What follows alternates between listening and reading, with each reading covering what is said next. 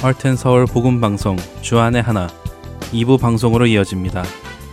주안의 하나 2부에는 1800년 후반부터 시작된 한국을 향한 선교 발자취를 따라가는 시간 푸른 눈의 조선인들 방송과 은혜의 설교 그리고 매일을 살아가는 힘을 얻는 존 맥아더 목사님의 Strength for Today가 준비되어 있습니다.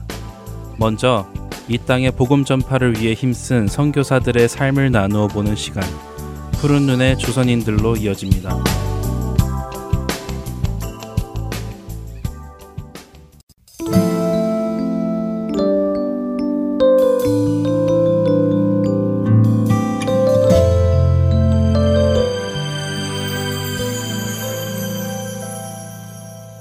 애청자 여러분 안녕하세요. 푸른 눈의 조선인들 진행의 이세진입니다. 1880년대 후반부터 1900년도 초에 조선에는 빠른 속도로 복음이 전파되기 시작했습니다. 특별히 하디 선교사를 주축으로 한 전국적인 회개 운동은 복음이 전해지는 조선에 한 번 더 신앙을 다지는 계기가 되었죠. 이 기간 동안 복음 전파에 애쓴 선교사들이 많았는데요. 대부분 남성 선교사였지만 그 중에는 여성 선교사들도 있었습니다. 남편을 따라 한국에 들어왔다가 여성들에게 복음을 전한 경우도 있고 독신으로 조선에 선교하러 온 여성 선교사들도 있었죠. 그중 우리가 가장 먼저 나눈 여성 선교사 메리 스크랜턴 기억하시죠? 아들인 스크랜턴과 함께 조선에 방문하여 선교를 시작하며 이화학당을 세우고 조선 여성들을 교육하기 시작한 선교사였습니다. 그녀는 당시 남녀가 유별했던 조선 문화 속에서 여성들이 병원에서 치료를 잘 받을 수 없는 현실을 보며 보호하고 구하는 여성들의 집이라는 의미의 보군여관이라는 여성 전문 병원을 세우기도 했죠. 이 보구여관에서 메리 스크랜턴을 도와 함께 일했던 선교사 중에는 로제타 셔우드 홀이라는 여성 선교사가 있었는데요. 그녀는 펜실베니아 여자 의과대학에서 공부하던 중 의료 선교사가 되기로 결심하죠. 졸업 후 조선에 오기 전 그녀는 뉴욕 빈민가에 있는 병원에서 근무하게 되었는데 그곳에서 남편 윌리엄 제임스 홀을 만났고 약혼을 한 후 로제타 선교사가 1890년 먼저 조선에 들어가고 다음 해 1891년에 곧이어 남편 윌리엄 홀 선교사도 조선으로 들어와 선교를 펼칩니다. 먼저 조선에 들어온 로제타 선교사는 여성 병원인 보군 여관에서 진료를 보기 시작했는데요. 하지만 간호사 등의 보조 인력이 부족하여 진찰부터 약 제조하는 것, 심지어 내과, 외과, 산부인과, 소아과, 이비인후과, 피부과, 치과, 정신과 등 거의 모든 분야의 진찰과 진료는 물론 수술까지 혼자 도맡아 해야 할 만큼 열악한 환경이었다고 하죠. 로제타 선교사는 첫 10개월 동안 종양 제거, 백내장, 얹청이, 종기 수술 등 무려 총 2,359건의 진료를 했다고 전해집니다. 그녀는 또한 조선 최초 여성 양의사인 박에스더를 양성하기도 했죠. 이화학당의 소녀들 중에서 영어를 가장 잘하는 아이였던 박에스더의 재능을 알아본 로제타 셔우드홀은 그녀를 미국에 유학 보내고 후원하여 박에스더를 조선 최초의 여성 양의사로 성장하게 돕습니다. 1891년 약혼자 윌리엄 제임스 홀이 조선에 오자 두 사람은 1892년 6월 서울에서 결혼식을 올립니다. 하지만 남편 윌리엄은 곧바로 감리교회 평양 선교 책임자로 임명되어 로제타와 윌리엄은 평양과 서울에서 각각 생활하며 사역을 하게 되었습니다. 로제타는 여성만을 위한 야간 진료소를 열었고 사대문 밖 서민 여성들이 용이하게 진료를 받게 하기 위해 동대문 인근에 진료소를 열기도 했는데요. 이 진료소가 바로 이대 부속병원의 전신이었던 동대문 부인병원입니다. 로제타가 시작한 많은 사역 중 특별한 사역이 있습니다. 특수교육의 시작이라고 할 수 있었는데요. 남편이 평양에서 전도한 성도의 딸, 복래라는 소녀가 시각 장애를 가지고 있었다고 합니다. 로제타 선교사는 평양에 가서는 자신이 어릴 때 배웠던 점자를 직접 기름종이에 찍어가며 시각 장애를 가진 소녀에게 점자를 가르쳤죠. 그러나 점자 교육을 시작한 지 불과 한 달이 채 지났을까요? 동학 농민운동과 청일 전쟁이 발발해 그들은 평양에서 서울로 내려가야만 했었죠. 그런데 충격적인 일이 발생합니다. 1894년 청일 전쟁 직후 전염병이 창궐한 평양에서 남편 윌리엄이 발진 티푸스에 감염되어 소천하게 되죠. 그때의 윌리엄의 나이는 고작 34살이었습니다. 로제타는 당시 돌을 갓 넘긴 아들 셔우드가 있었고 둘째를 임신 중이었죠. 어쩔 수 없이 로제타는 아이를 출산하기 위해 미국으로 돌아갑니다. 그녀가 미국으로 돌아왔을 때 많은 사람들은 그녀의 삶이 정말로 비참한 인생이라고 생각했습니다.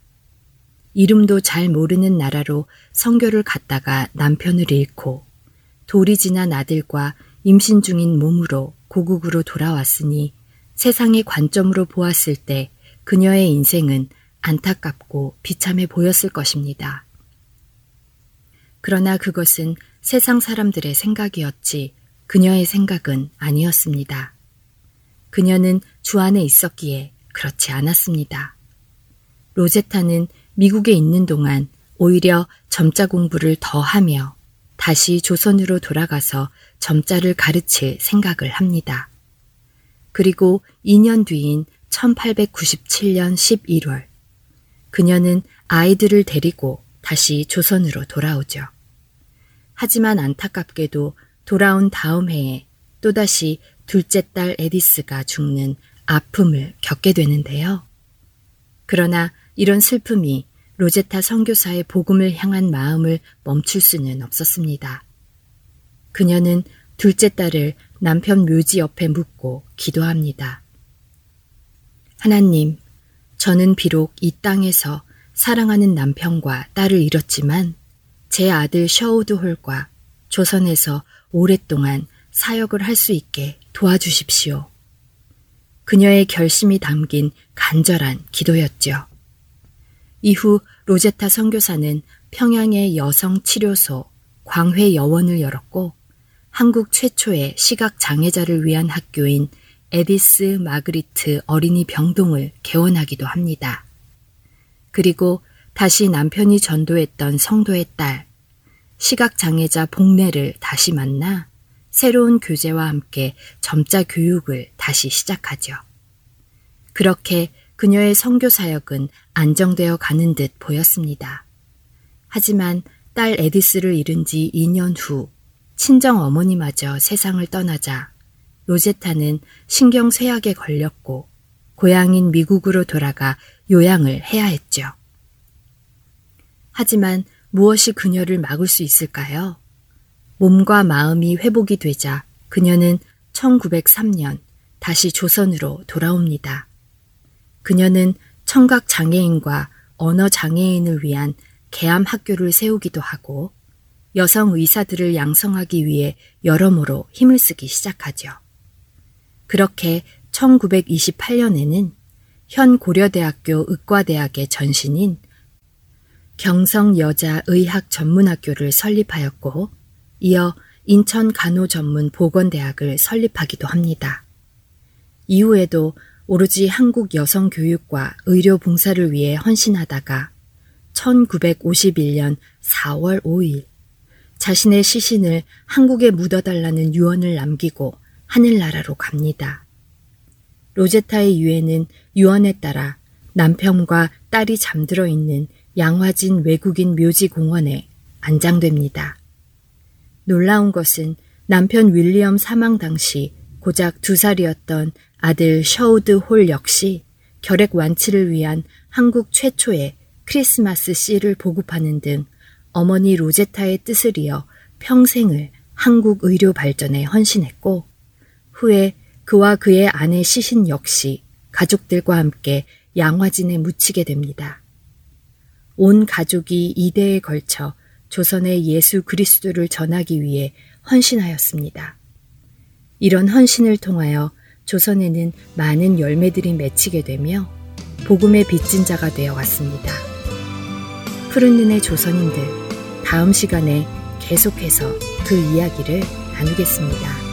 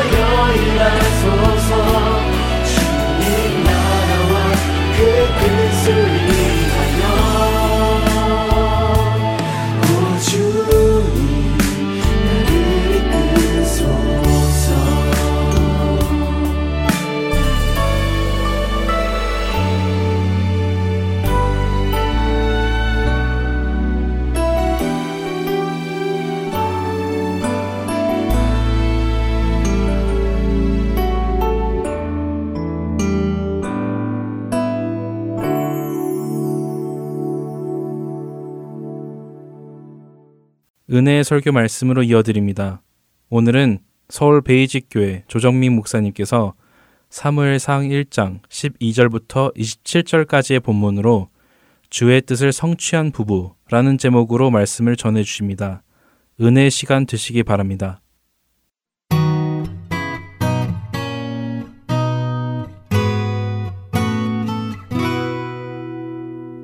구약에서 그 한나와 엘가나 부부를 볼 터인데 사무엘상 1장 21절에서 28절까지 말씀을 먼저 읽고 같이 좀 말씀을 묵상하도록 하겠습니다.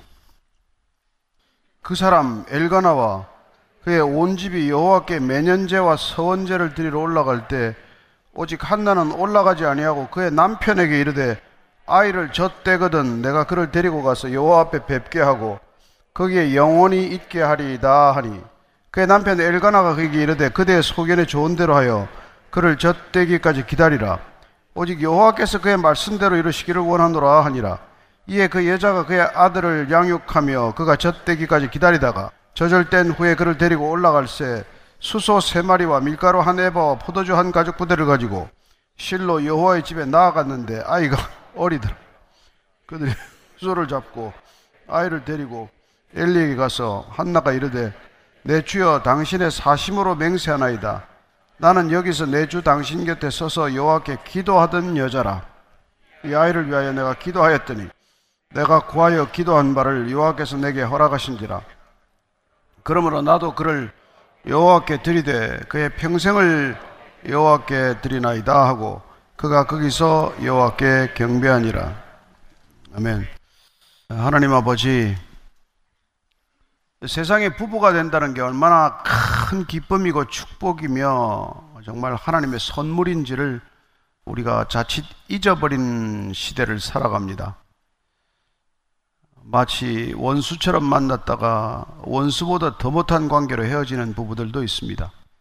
하나님, 이 시대에 정말 아름다운 믿음 안에서 가정이 탄생할 수 있도록 도와주시고 또 하나님의 뜻 안에서 시작된 가정이 주님의 뜻으로 늘 아름답게 열매 맺는 가정이 되게 하시고 정말 영적인 공격이 숨 돌릴 틈 없이 올지라도 하나님께서 끝까지 지켜주시는 가정들이 되게 하여 주옵소서 예수님 이름으로 기도합니다. 아멘.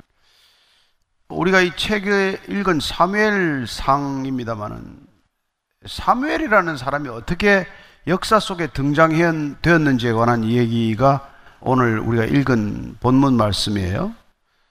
사사 시대를 끝내고 사무엘이라고 하는 이스라엘 역사에서 가장 중요한 역할을 하는 마지막 사사가 어떻게 세워지게 되었는지 그 얘기예요.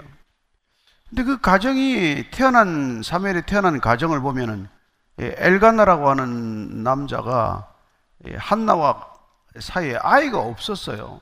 그래서 브린나라고 하는 다른 여인을 얻게 됩니다. 그러니까 관계가 뭐 힘들겠죠. 근데 브린나는 또 애를 쑥쑥 잘 낳았어요.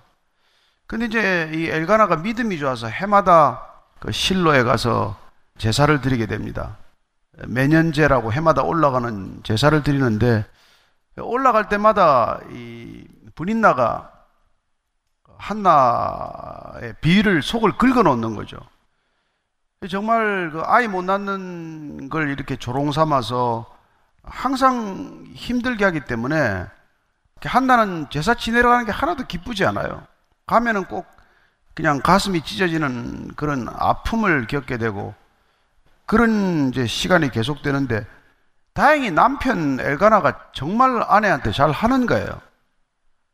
애가 뭐 한 해, 두 해 안 태어난 것도 아니고 꽤 오랜 기간 동안 아이가 없지만 그 이스라엘 당시에는 아이가 없다는 것은 굉장한 결격 사유에 해당하는 것이고 정말 여, 뭐 여인으로서는 아주 그냥 지극히 수치스러운 일이고 그런 때인데도 불구하고 엘가나는 변함이 없습니다. 아내를 변함없이 사랑했어요. 그리고 제사를 지내고 나면 이제 재물을 나누게 되는데 부린나한테는 한 몫을 주면은 한나에게는 꼭 두 몫을 주었어요. 원래 아내이기니까 또 아이 없는 마음을 달래느라고 늘 두 몫을 주는 거죠. 그 비록 뭐 부린나가 좀 어렵게 하긴 하지만 남편의 사랑에 붙들려서 이 여인이 희망을 포기하지 않는 그런 삶을 살아가는 것이죠. 그래서 제사 끝나고 나면은 그냥 남아서 꼭 그 이렇게 이제 기도를 드리게 됩니다. 정말 때로는 부르짖어 기도하고 통곡하면서 기도하는데 엘리 제사장은 이 여인이 술에 취한 것처럼 그렇게 착각을 했어요. 이제 그만 포도주를 좀 끊어보지 그래. 이런 헛소리를 하는 것을 듣게 됩니다.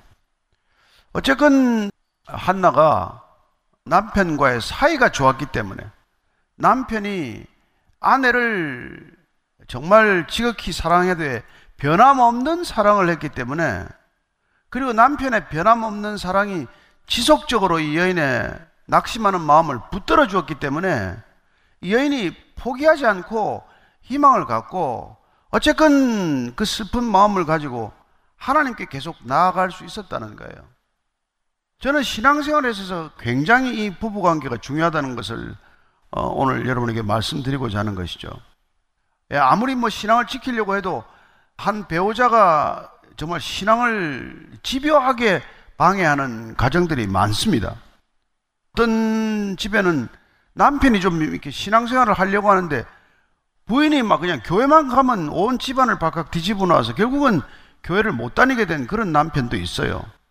그래서 몰래 수요 예배 이렇게 이제 마치 직장을 좀 일찍 마치고 수요 예배에 와서 주일 예배를 드리듯 그렇게 안타까운 심정으로 예배를 드리는 그런 분도 계세요. 부인이 그냥 교회만 가면 하도 그냥 난리를 치니까. 뭐 그거는 반대 경우지만은 아, 아내가 교회를 못 가게 하는 남편은 또 얼마나 많겠습니까? 그래서 이게 부부지간에 신앙 안에서 하나가 되지 않으면 신앙생활 하기가 쉽지 않습니다.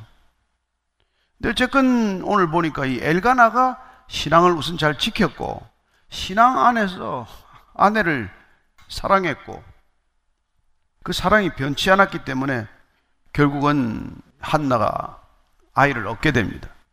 근데 이제 아이를 달라고 하나님한테 기도를 드리면서 서원을 드린 거죠. 아들을 주시면은 그 아들을 하나님께 드리겠습니다. 그래서 이제 그 아이가 태어나게 되죠. 근데 아이가 태어나도 되게 뭐 남편으로서는 남편하고 상의 없이 본인이 그렇게 어렵게 기다리던 아이가 태어났는데 그 아이를 더러 하나님한테 드린다고 하면 보통 남편들은 왜 그렇게 또 아이를 갖게 해달라고 애를 쓰고 또 때를 쓰더니 그 아이를 또 왜 그렇게 하나님께 덜컥 나와 상의도 없이 드렸어? 그 당시에서는 남편이 무효화하면 무효화할 수 있는 권한이 있었어요. 아내가 남편 없이 혼자서 어떤 그런 하나님 앞에 서원을 드렸을 때 여자가 한 서원을 남편이나 아버지가 깰 수 있는 그런 시대예요.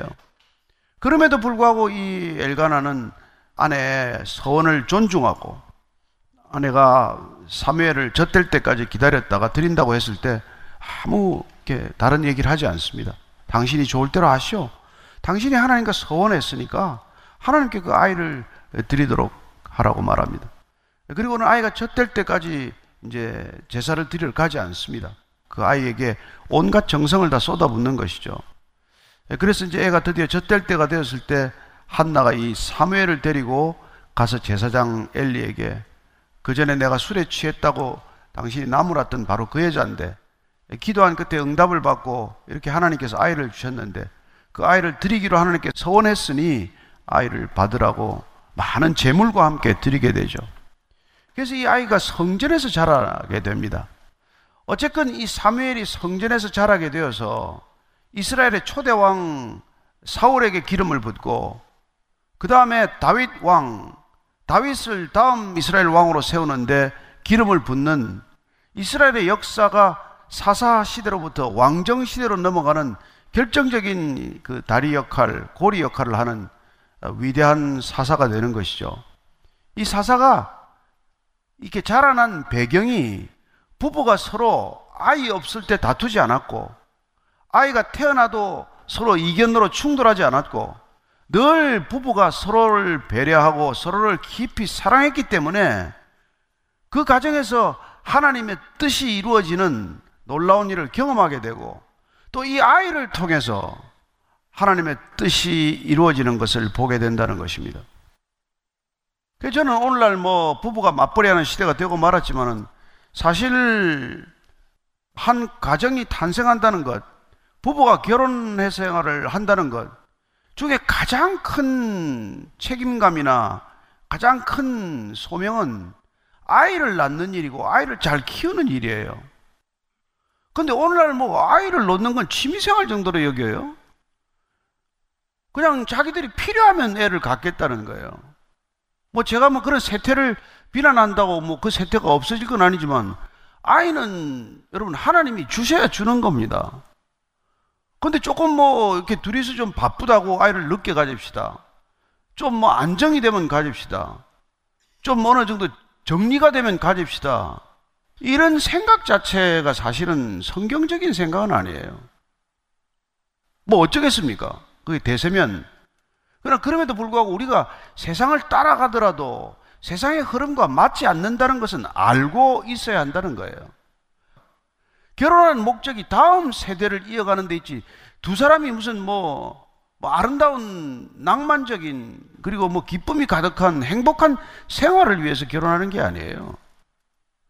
결혼의 목적 자체가 완전히 빗나가 있기 때문에 내 꿈을 이루고 심지어 내 야망을 이루고 내 부족한 것을 채우고 그런 것들을 결혼으로 생각하기 때문에 안 채워지면 그만 살자는 거예요. 이건 정말 결혼에 대한 모독이라고 저는 생각을 해요. 결혼은 그렇게 값싼 관계가 아니라는 것입니다.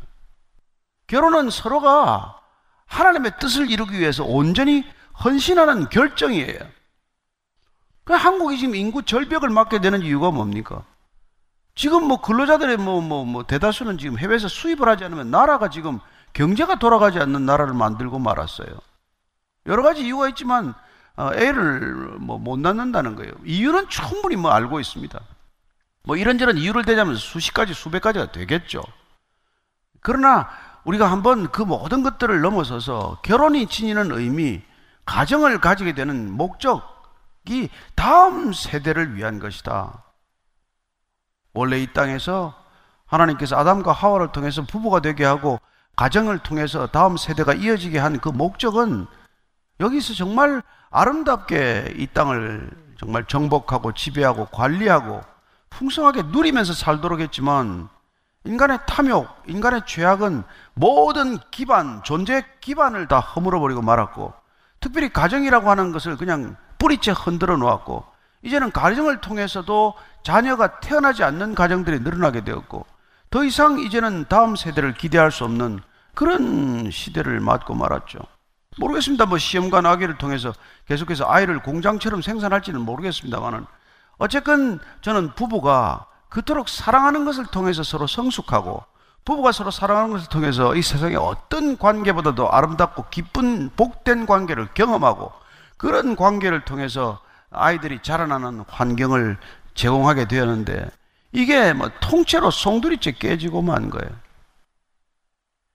어쨌건 성경에 이런 아름다운 가정을 통해서 한 시대를 책임지는 한 인물이 탄생할 수 있다는 것이죠.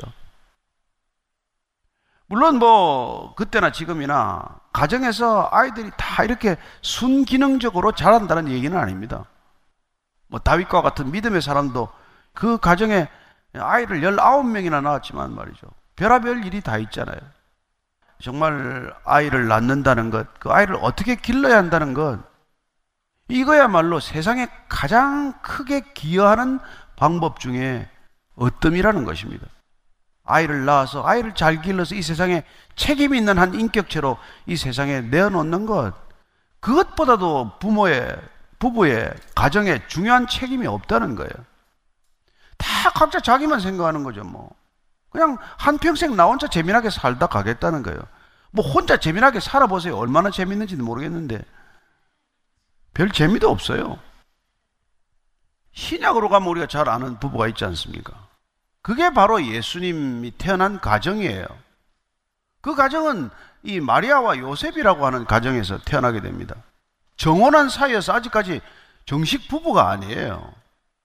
근데 어쨌건 예수님께서 이 마리아라고 하는 아직 남자를 알지 못하는 마리아에게 잉태하기로, 잉태되기로 결정을 한 거죠. 그래서 가브리엘 천사가 가서 알려줘요. 어, 얼마나 황당합니까? 아직 요셉이라는 남자와 정혼, 약혼한 단계에 있는데 임신을 해버리면 파혼당할 것은 뻔하고 자칫하면은 간음에 오해를 받게 되고 돌에 맞아 죽을 판인데 그걸 어떻게 하냐는 말이에요. 그런데 이 마리아가 뭐라 그러냐. 마리아에게 찾아갔더니 누가복음을 보면은 이렇게 돼 있어요. 누가복음 1장 38절을 한번 읽어 보십시다. 시작. 마리아가 이르되 주의 여종이 오니 말씀대로 내게 이루어지이다 하며 천사가 떠나가니라. 여러분 인생의 목적은 말씀이 이루어지는 것, 하나님의 말씀이 나를 통해 이루어지는 것, 내게 아이가 있을 것이다. 이런 말씀을 들었기 때문에 그 말씀이 이루어지는 것을 비록 두렵지만 순종하는 마리아의 모습을 본단 말이에요. 마태복음에 가면 이제 요셉이 또 어떻게 순종하는지가 나와 있어요. 요셉은 1장 24절 25절입니다. 시작. 요셉이 잠에서 깨어 일어나 주의 사자의 분부대로 행하여 그의 아내를 데려왔으나 아들을 낳기까지 동침하지 아니하더니 나음의 이름을 예수라 하니라. 이건 더 어려운 또 순종이란 말이에요. 정원한 이 약혼녀가 아니 이 배가 불러와서 지금 아이를 임신했다고 그러니 얼마나 기가 찹니까? 그러니까 요셉이 그나마 성숙한 사람이어서 그냥 조용히 이런 일을 막 남에게 알리지 않고 그냥 조용하게 관계를 정리하려고 했어요. 근데 그 또한 이제 천사의 고지를 받고 나서 그리고 잠에서 일어나서는 그 조용히 관계를 끊고자 했던 마음을 다시 번복해서 그리고 그 아내를 데려옵니다. 그리고는 예수가 태어날 때까지 잠자리를 함께 하지 않았다. 이렇게 기록을 하고 있어요. 어쨌건 예수 하나님이 구원하신다는 이름이에요. 그 하나님이 구원하신 인간 구원의 미션을 위해서 한 여인이 순종을 했고 그 여인과 정혼한 사이에 있던 한 요셉이 또 순종하는 것을 보게 된단 말이죠. 그래서 여러분 가정을 이룬다는 것, 부부가 된다는 것은 어떤 목적보다도 하나님의 뜻이 이 가정을 통해서 이루어지게 해 주시옵소서 이게 가정을 출발하기 전에 여러분들이 기도해야 할 첫 번째 목적이라는 것입니다. 따라서 배우자를 놓고 기도하는 것이 아니라 그 배우자를 만나서 하나님의 뜻을 이룰 수 있게 해 주십시오. 그러면 하나님께서는 하나님의 뜻을 이루기 위해서 두 사람에게 동일한 마음을 주실 것이고 어쩌면 그 두 사람을 통해서 본인들이 한 번도 꿈꾸거나 상상해보거나 계획해보지 않은 그 놀라운 자녀가 태어날 수 있을 것이고 그런 자녀를 믿음 안에서 길러갈 때 경험하는 기쁨은 내가 무엇을 성취하고 내가 무엇을 이루는 것과는 비교할 수 없는 그런 생명의 기쁨을 맛보게 된다는 것입니다. 저는 정말 뭐 다시 태어나고 싶지도 않고 다시 젊은 시절을 살고 싶지 않지만 아이들을 이렇게 하나님의 뜻대로 기르지 못한 것에 대해서는 늘 죄책감이 있고 좀 이렇게 부끄러움이 있어요. 이런 걸 좀 알고 아이를 좀 이렇게 길렀더라면 얼마나 좋았겠습니까?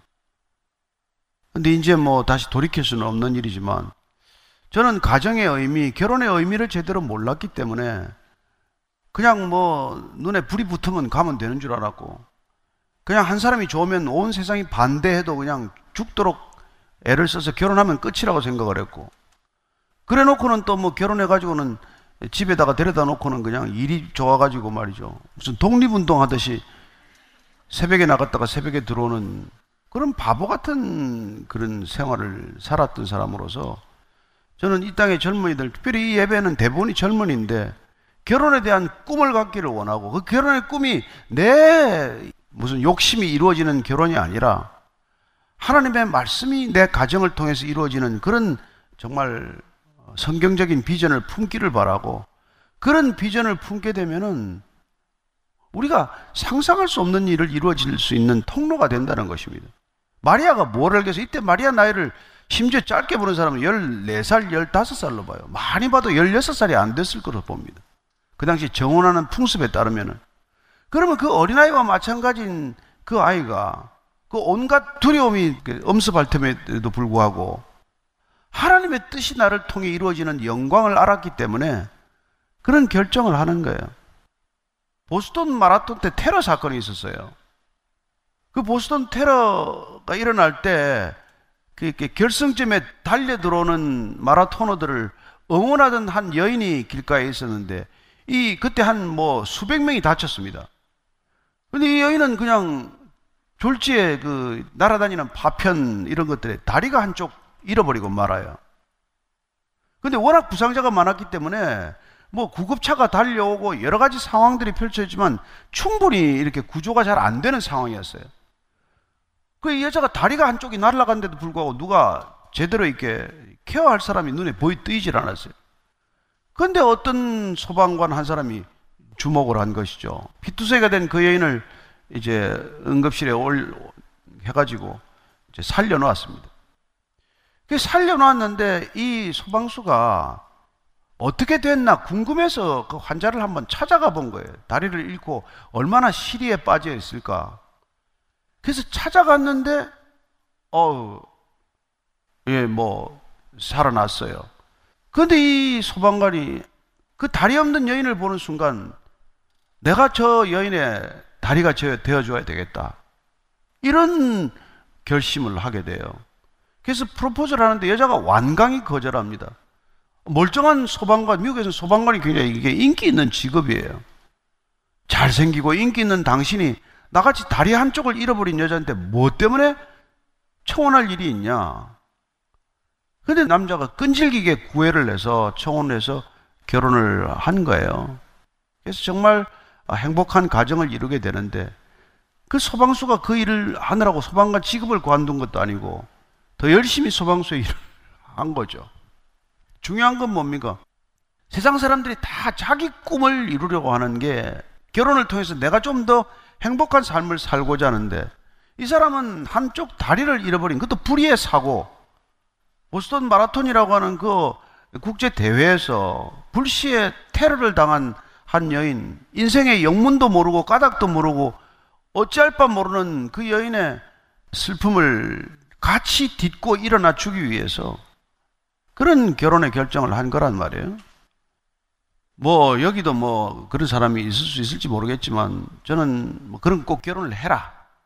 제가 뭐 얘기한다고 하겠습니까만은 저는 결혼이란 그런 의미를 지니고 있다는 거예요. 자, 우리가 평범한 가정을 가진다고 하더라도 우리는 하나님의 뜻을 이루는 가정을 목적으로 삼아야 된다는 것입니다. 이 땅에 가정을 가지는 목적, 부부가 만나서 서로 가정을 이루는 목적이 어디 있냐 이걸 모르게 되면 아무 소용 없어요. 그러면 둘이 앉아가지고 뭐 하겠어요? 돈 계산밖에 더 하겠어요? 그럼 뭐 하겠, 그런 꿈이 없으면 뭐 하겠어요? 돈 벌어가지고 둘이서 어디 다니면서 뭐 먹고 뭐 쓰고 하는 것밖에 는 무슨 얘기를 더 나누겠어요? 저는 좀 더 부부가 정말 말씀으로 좀 어떤 그런 비전을 받았으면 좋겠다는 거죠. 이 브리스길라와 아굴라 부부는 참 특이한 부부예요. 사도 바울의 동역자입니다. 원래 로마의 귀족 출신이에요. 충분히 화롭게 살 수 있습니다. 그러나 글라우디아 황제 때 예수를 믿다가 쫓겨나게 되죠. 그래가지고는 이제 바울과 함께 고린도 있다가 에베소로 또 옮길 때 같이 옮기게 돼요. 근데 이 에베소에서 바울이 또 떠나게 되고 에베소에 다음 온 이제 목회자가 아볼로라고 하는 사람이에요. 아시는 분 알겠지만 이 아볼로가 설교를 아주 잘해요. 달변이고. 그런데 이게 말씀이 좋긴 한데 성령을 잘 몰라. 그 브리스길라와 아굴라 부부가 조용히 이 그 당시 담임 목회자의 마찬가지인 에베소 교회 담임 목회자인 아볼로를 집으로 초대를 해요. 해가지고 이렇게 얘기합니다. 사도행전 18장 26절이에요. 시작. 그가 회당에서 담대히 말하기 시작하거늘 브리스길라와 아굴라가 듣고 데려다가 하나님의 도를 더 정확하게 풀어 이르더라. 이게 무슨 일이 생긴 거예요? 브리스길라와 아굴라가 예수를 믿다가 바울을 만나가지고 tent maker로서 같이 장막 치는 업자로서 함께 사역을 하다가 귀한 믿음의 가정을 세우더니 이 믿음의 가정의 부부가 성경 지식만 깊어진 것이 아니라 성령 충만한 가정이 되어가지고 목사가 설교를 하는 걸 보는데 가보니까 성령을 잘 몰라. 그렇다고 비난을 했습니까? 망신을 줬어요? 그러지 않아요. 조용히 집에 데려다가 성령을 알게 한 거란 말이에요. 이런 부부가 되었다는 것입니다. 나중에 고린도 교회가 시끄러울 때 바울이 고린도 교회에다가 편지를 씁니다. 그 편지 말미에 보면은 16장 19절에 이런 말씀이 있어요. 같이 읽고 정리하고자 합니다. 아시아의 교회들이 너에게 무난하고 아굴라와 브리스가와 그 집에 있는 교회가 주 안에서 너에게 간절히 무난한다. 브리스길라와 아굴라와 그 집에 있는 교회. 브리스길라와 아굴라는 자기 집이 교회가 되는 것을 기꺼이 내준 사람이죠. 가정교회를 이룬 거예요.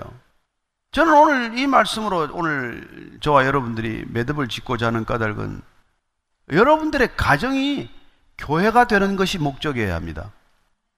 어쩌면 하나님께서는 이 팬데믹 시대를 통해서 저와 여러분들이 가정교회를 이루게 하는 것을 연습시키고 훈련시켰다는 것을 한번 좀 생각해 보시기 바랍니다. 특별히 이제는 회당에 이렇게 뭐 공중 예배당에 모여서 예배 안 드리더라도 얼마든지 집에서 예배 드릴 수 있는 시대를 만들어 놓으셨어요. 얼마든지 여러분들이 가정에서 성경 공부도 할 수 있고 가족들이 어떤 일도 할 수 있습니다. 그래서 여러분들이 결혼을 하신 분들은 이 브리스길라와 아굴라 같은 부부가 되기를 원하고 결혼을 앞두고 있는 청년들이라면 결혼에 대한 꿈을 가지되 주님이 내일 오시더라도 주님을 위한 가정을 이루겠다는 결정을 하기를 바라고 그리고 그런 가정을 이룰 때 하나님의 뜻이 우리 가정을 통해서 이루어지는 것을 목격하는 증인 되게 하여 주옵소서 그런 기도를 하고 배우자를 만나고 가정을 이루고 결혼하게 되기를 축복합니다.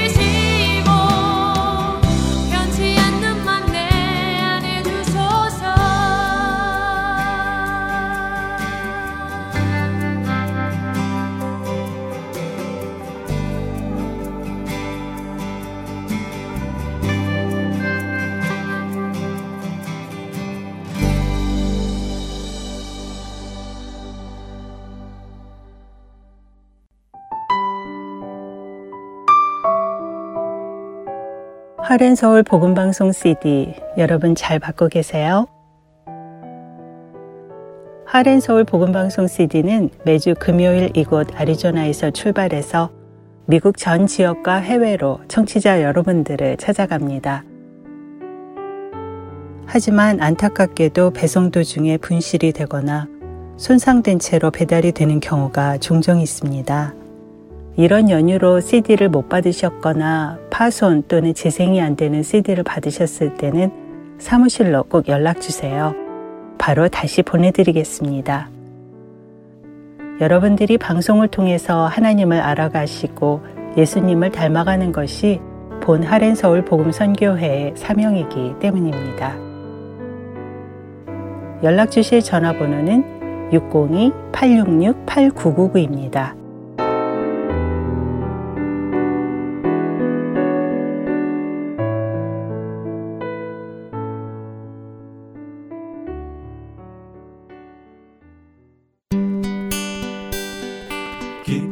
소식 사랑으로 땅끝까지 전하는 아랜소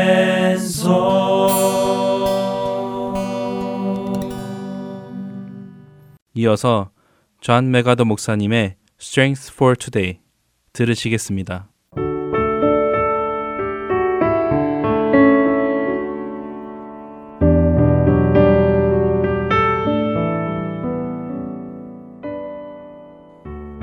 애청자 여러분 안녕하세요. 존 맥아더 목사님의 Strength for Today 진행에 유사랑입니다. 여러분들은 하나님께서 여러분에게 주신 것들에 만족하며 감사하고 계신가요?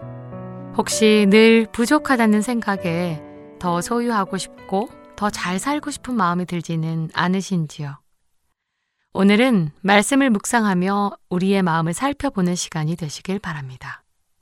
오늘 Strength for Today의 제목은 탐심의 반대입니다. 히브리서 13장 5절은 돈을 사랑하지 말고 있는 바를 족한 줄로 알라. 그가 친히 말씀하시기를 내가 결코 너희를 버리지 아니하고 너희를 떠나지 아니하리라 하셨느니라 라고 말씀하십니다. 이 말씀을 듣고 마음이 뜨끔 하시는 분 계신가요? 어쩌면 그래도 돈은 필요한데 하며 고민되는 분도 계실 텐데요. 물론입니다. 돈은 우리가 이 세상에서 살아가는 데 반드시 필요한 도구입니다. 그런데 그 도구가 목적이 되어서는 안 될 것입니다.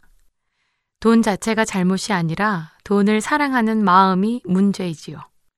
돈을 사랑하여 더 많이 가지고자 하는 탐욕이 생기면 문제인 것입니다. 만일 우리가 하나님께서 우리에게 주신 것에 만족하는 사람이 될 수 있다면 우리는 탐욕스러운 자나 돈을 사랑하는 자가 되지 않을 것입니다. 어떤 사람이 자신의 식탐에 대한 고민을 존 맥아더 목사님께 상의한 적이 있습니다. 목사님은 상담을 하러 온 사람을 보며 식탐이 있다고 보일 만큼 체중이 많이 나가 보이지는 않는데요. 라고 말씀하셨답니다. 그러자 상담을 하러 온 분이 목사님께 이렇게 대답하셨다고 하죠. 네, 체중이 많이 나가지는 않습니다. 저는 많이 먹지 않습니다. 많이 먹는 것이 저의 문제는 아닙니다. 저의 문제는 제가 늘 먹고 싶어 한다는 것입니다. 끊임없이 음식에 집착하는 것이 저의 고민입니다. 라고 했다는 것입니다. 탐욕이란 이 분의 음식에 대한 태도와도 매우 비슷합니다. 무언가 많이 가지고 있지 않더라도 우리는 탐욕스러울 수 있는 것입니다. 가진 것이 없는 사람이라도 탐심은 많을 수 있습니다. 무언가를 가지고 싶어 갈망하고 그것을 어떻게 하면 얻을 수 있을까 하는 생각에 모든 관심을 기울이고 있다면 그것이 바로 탐욕이며 탐욕은 죄입니다. 골로새서 3장 5절은 탐심이 우상숭배라고까지 하시지요. 재물을 얻거나 재물을 소유하는 것이 잘못은 아닙니다. 구약에서 아브라함이나 욥은 엄청난 부를 가지고 있었지요. 신약에 나오는 믿는 자들 중에도 부유한 사람들이 있었습니다. 부를 가지고 있는 것이 문제가 아니라 돈을 원하고 갈망하는 태도를 가지는 것이 문제인 것입니다. 사도 바울은 디모데 전서 6장 10절에서 돈을 사랑함이 일만 악의 뿌리가 되나니 이것을 탐내는 자들은 미혹을 받아 믿음에서 떠나 많은 근심으로써 자기를 찔렀도다라고 경고하십니다. 돈을 사랑하는 것은 아마도 가장 흔한 모습의 탐심일 것입니다. 이것은 다양한 형태로 물질적 풍요를 갈망하는 것이지요. 그것이 어떤 모습으로 나타나든 상관없이 이러한 종류의 탐심은 똑같은 영적 결과를 낳습니다. 하나님을 기쁘시게 하지 못하고 우리를 하나님으로부터 분리시키는 결과를 낳죠. 더 많은 수입, 더 큰 집과 비싼 차, 더 좋은 옷은 언제나 우리를 유혹할 것입니다. 하지만 주님은 믿지 않는 자들이 쉽게 빠지는 이러한 물질주의로부터 우리가 자유하기를 원하십니다. 우리가 이 땅에서 소유하는 모든 것은 그저 일시적일 뿐입니다. 우리는 언젠가 우리가 소유하고 있는 이 모든 것을 잃게 될 것입니다. 그렇기에 하나님은 우리에게 있는 바를 족한 줄로 알라고 말씀하고 계시지요. 우리에게는 더 낫고 영구한 소유가 있기 때문입니다. 혹시 어떤 탐심이나 물질주의에 매여 있으십니까? 만약 그렇다면 주님께 고백하고 불확실한 물질이 아니라 하나님을 의지하도록 도와달라고 기도하시기 바랍니다. 탐심을 버리고 죄에 빠지지 않는 여러분들 되시길 소망하며 오늘 Strength for Today 마칩니다. 안녕히 계세요.